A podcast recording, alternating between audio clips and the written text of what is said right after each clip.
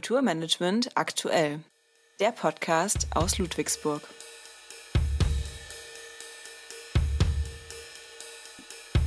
Projektmanagement ist eigentlich das Daily Business für Kulturmanagerinnen und Kulturmanager. Jedoch hat sich dieser Arbeitsbereich durch Corona stark verändert. Projekte fielen aus, konnten nicht wie geplant realisiert werden oder sind schlichtweg nicht planbar, weil sich die Lage immer wieder sehr schnell ändert. Viele Kultureinrichtungen haben aber auch ihre Projektorganisation in den digitalen Raum verschoben. Um virtuell Projekte zu managen, wird häufig dabei der Begriff digitales Projektmanagement verwendet. In der heutigen Podcast-Folge sprechen wir genau darüber. Also, was digitales Projektmanagement eigentlich ist und welche Chancen und Herausforderungen es für den Kulturbetrieb darstellt. Heute mit dabei ist Olivia Braun. Sie ist akademische Mitarbeiterin am Institut für Kulturmanagement in Ludwigsburg, genauso wie ich. Mein Name ist Lena Zischler. Ich bin ebenfalls akademische Mitarbeiterin. Hallo Olivia, schön, dass du heute da bist. Hallo Lena, danke, dass ich da sein darf. Bevor wir richtig in die Praxis einsteigen, beziehungsweise in deine Praxis, du bist zuständig für Drittmittelprojekte, mhm. sollten wir vorab einmal klären, was digitales Projektmanagement genau ist. Projektmanagement an sich wird nach einer DIN-Definition als die Gesamtheit von Führungsaufgaben, Organisation, Techniken und Mittel für die Abwicklung eines Projekts bezeichnet. Digitales Projektmanagement ist im Grunde also nichts anderes als klassisches Projektmanagement, also das heißt, man muss in diesen beiden Fällen, also im klassischen Projektmanagement und im digitalen Projektmanagement, kommunizieren, Zeitpläne einhalten, die Ziele im Auge behalten etc.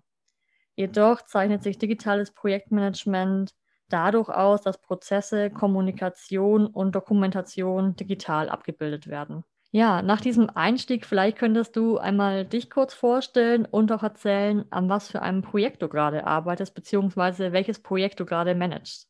Ja, also das mache ich gerne. Mein Name ist Olivia Braun. Ich bin akademische Mitarbeiterin am Institut für Kulturmanagement und dort für die Bearbeitung von Drittmittelprojekten zuständig.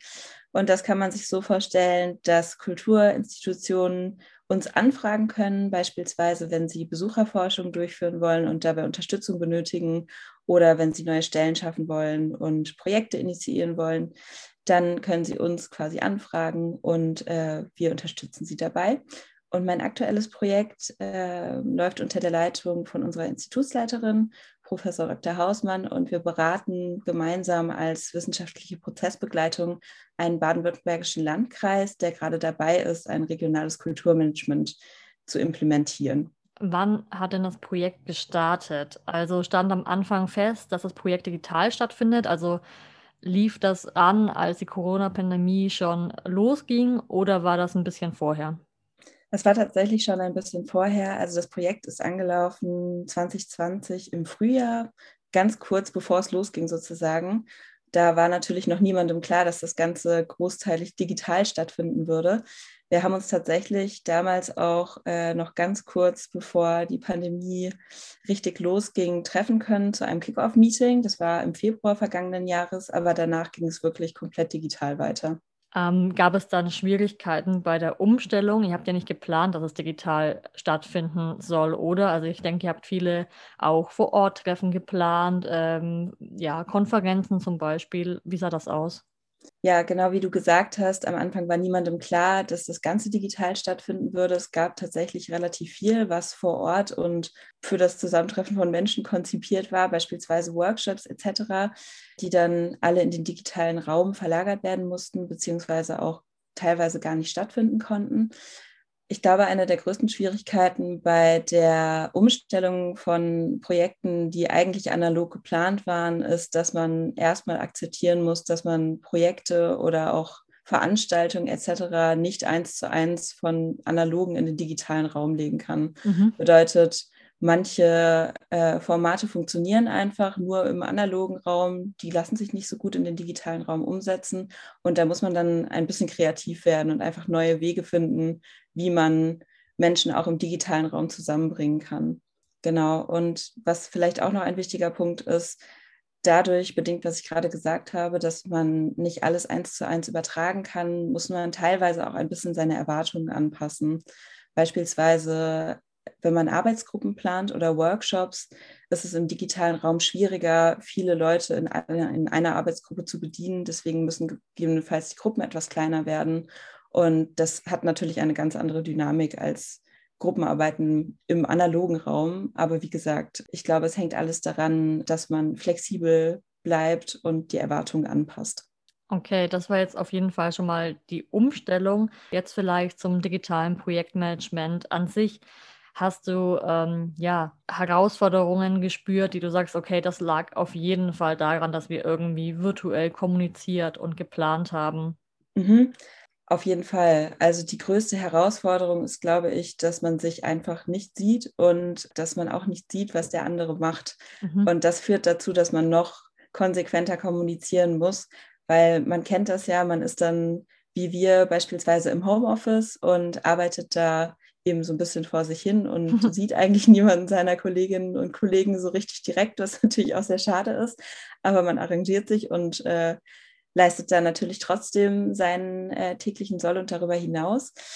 Aber es sieht natürlich niemand, mit dem man zusammenarbeitet, gerade wenn man sich auch nicht jeden Tag vielleicht spricht oder jeden Tag in einem Zoom, Webex, Teams, wie auch immer Meeting zusammenfindet.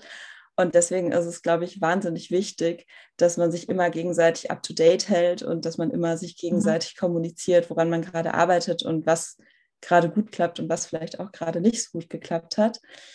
Auch sind damit sehr, sehr viele Absprachen verbunden, an die sich jeder halten muss. Und man muss sich wirklich auf die andere Person noch mehr verlassen müssen als im analogen Zusammenarbeiten.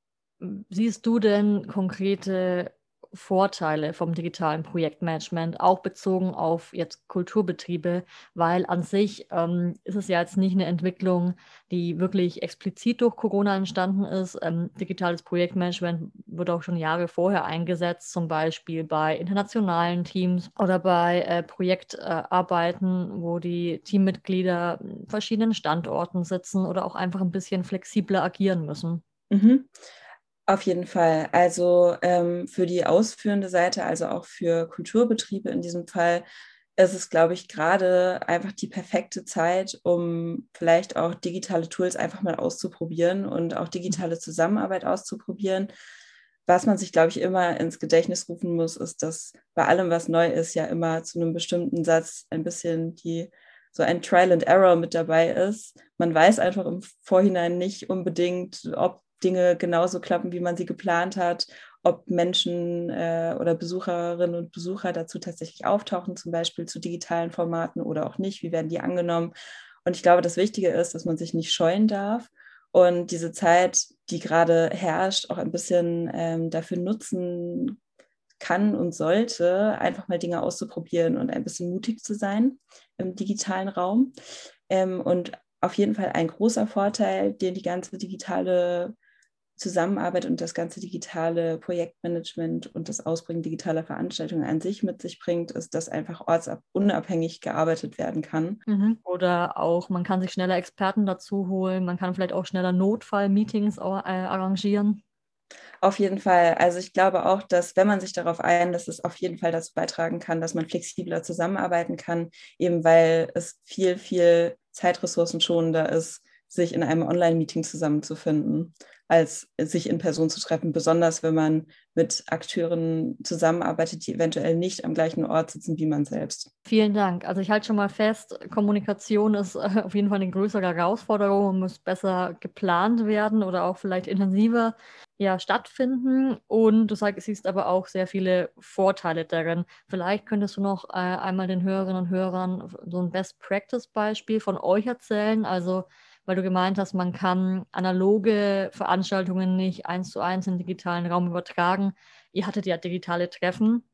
Mhm. Ähm, wie lief das? Kannst du da irgendwie sagen, das war gut, das war vielleicht nicht so gut? So könnte man, so könnten andere Kulturbetriebe das auch machen? Ja, genau. Also äh, wir hatten tatsächlich Ende April eine Konferenz, die ursprünglich analog geplant war, die wir dann im digitalen Raum umgesetzt haben und ich glaube, die ist vielleicht ein ganz gutes Beispiel, wie man damit umgehen kann, wenn man plötzlich einfach umplanen muss und die Veranstaltung nicht mehr so stattfinden kann aufgrund der Pandemie, wie sie eigentlich geplant war. Und zwar ähm, hatten wir die Konferenzplanung eigentlich schon im vergangenen Jahr abgeschlossen. Die Konferenz war als analoge Konferenz geplant, also als ganz normale Tagung, wie man das so kennt, mit Pausen, Snacks, mit spannenden Vorträgen, mit genug Zeit, dass man sich austauschen kann, Visitenkarten austauschen. Die sollte der Vernetzung dienen von Kulturakteuren in dem Landkreis, den wir aktuell betreuen.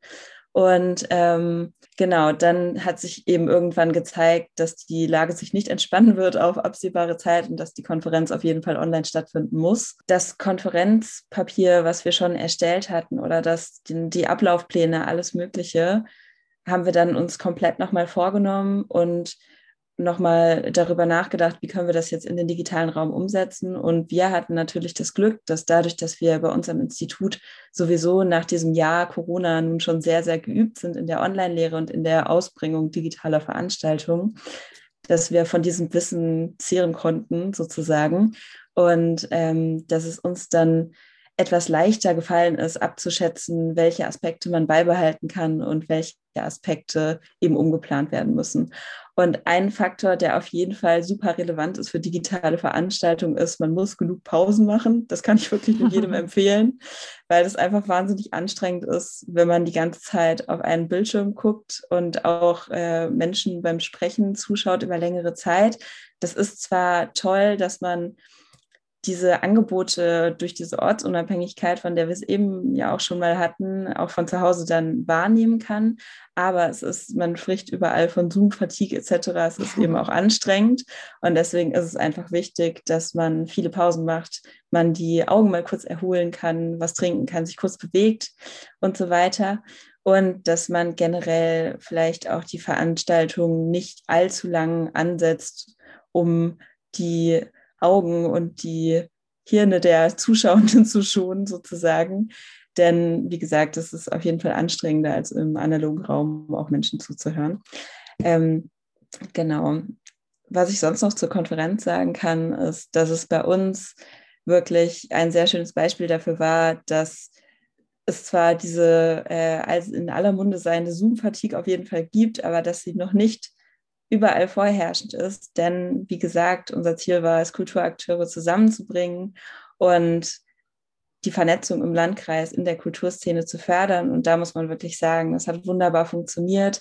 Wir haben da auch tatsächlich sehr, sehr gutes Feedback bekommen, dass einfach alle auch froh waren, dass solche Veranstaltungen jetzt im digitalen Raum auch stattfinden können, weil man sich sonst einfach vielleicht nie getroffen hätte oder sonst dann auch eben keine Zeit gehabt hätte, vor Ort zu sein und an der Konferenz teilzunehmen.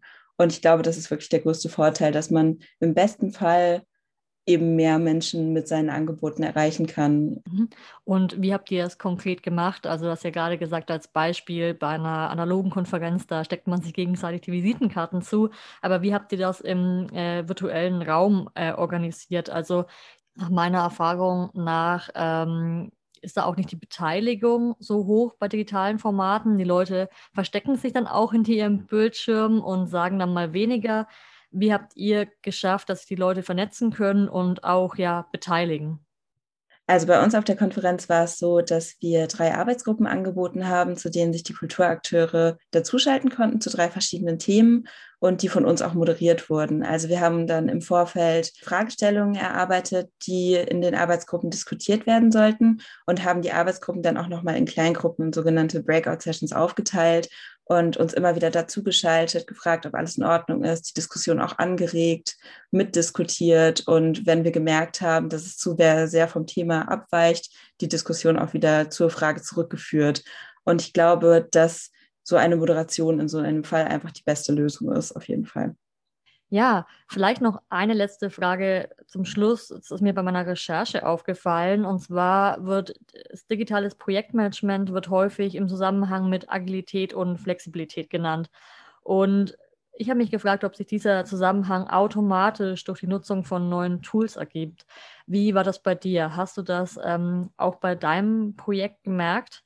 Ja, auf jeden Fall. Aber ich würde sagen, dass das nicht nur mit neueren Tools zusammenhängt, sondern auch vielmehr mit einem Mindset, das man annehmen muss. Weil wir haben ja vorher schon kurz darüber gesprochen, dass man analoge Veranstaltungen oder analoge Projekte nicht eins zu eins in den digitalen Raum übersetzen kann und sowieso flexibel bleiben muss. Und deswegen ist es, glaube ich, viel mehr eine Kopfsache als eine Sache der Nutzung von neueren Tools, neueren Softwares, wie auch immer. Man muss ja auch sagen, dass im öffentlichen Kulturbetrieb beispielsweise es sowieso oft schwierig ist, sich neue Tools anzuschaffen, weil das mit einem hohen bürokratischen Aufwand verbunden ist und dass man sowieso sich erstmal so ein bisschen auf das verlassen muss, was man schon da hat. Und da ist es, glaube ich, noch wichtiger, dass man sich einfach mental darauf einlässt, dass es eine hohe Flexibilität der Dinge gibt und dass aber das kein schlechter Zustand ist, sondern eine Chance, die man ergreifen und nutzen kann. Ja, vielen lieben Dank für diesen Einblick in die Praxis. Äh, schön, dass du da warst. Sehr gerne. Vielen Dank für die Einladung. Und ja, auch noch ein Lieben Dank an alle Hörerinnen und Hörer fürs Zuhören. Mehr Infos zur Arbeit des Instituts für Kulturmanagement und zum Podcast finden sich auf seiner Webseite und auf Facebook. Bis zum nächsten Mal.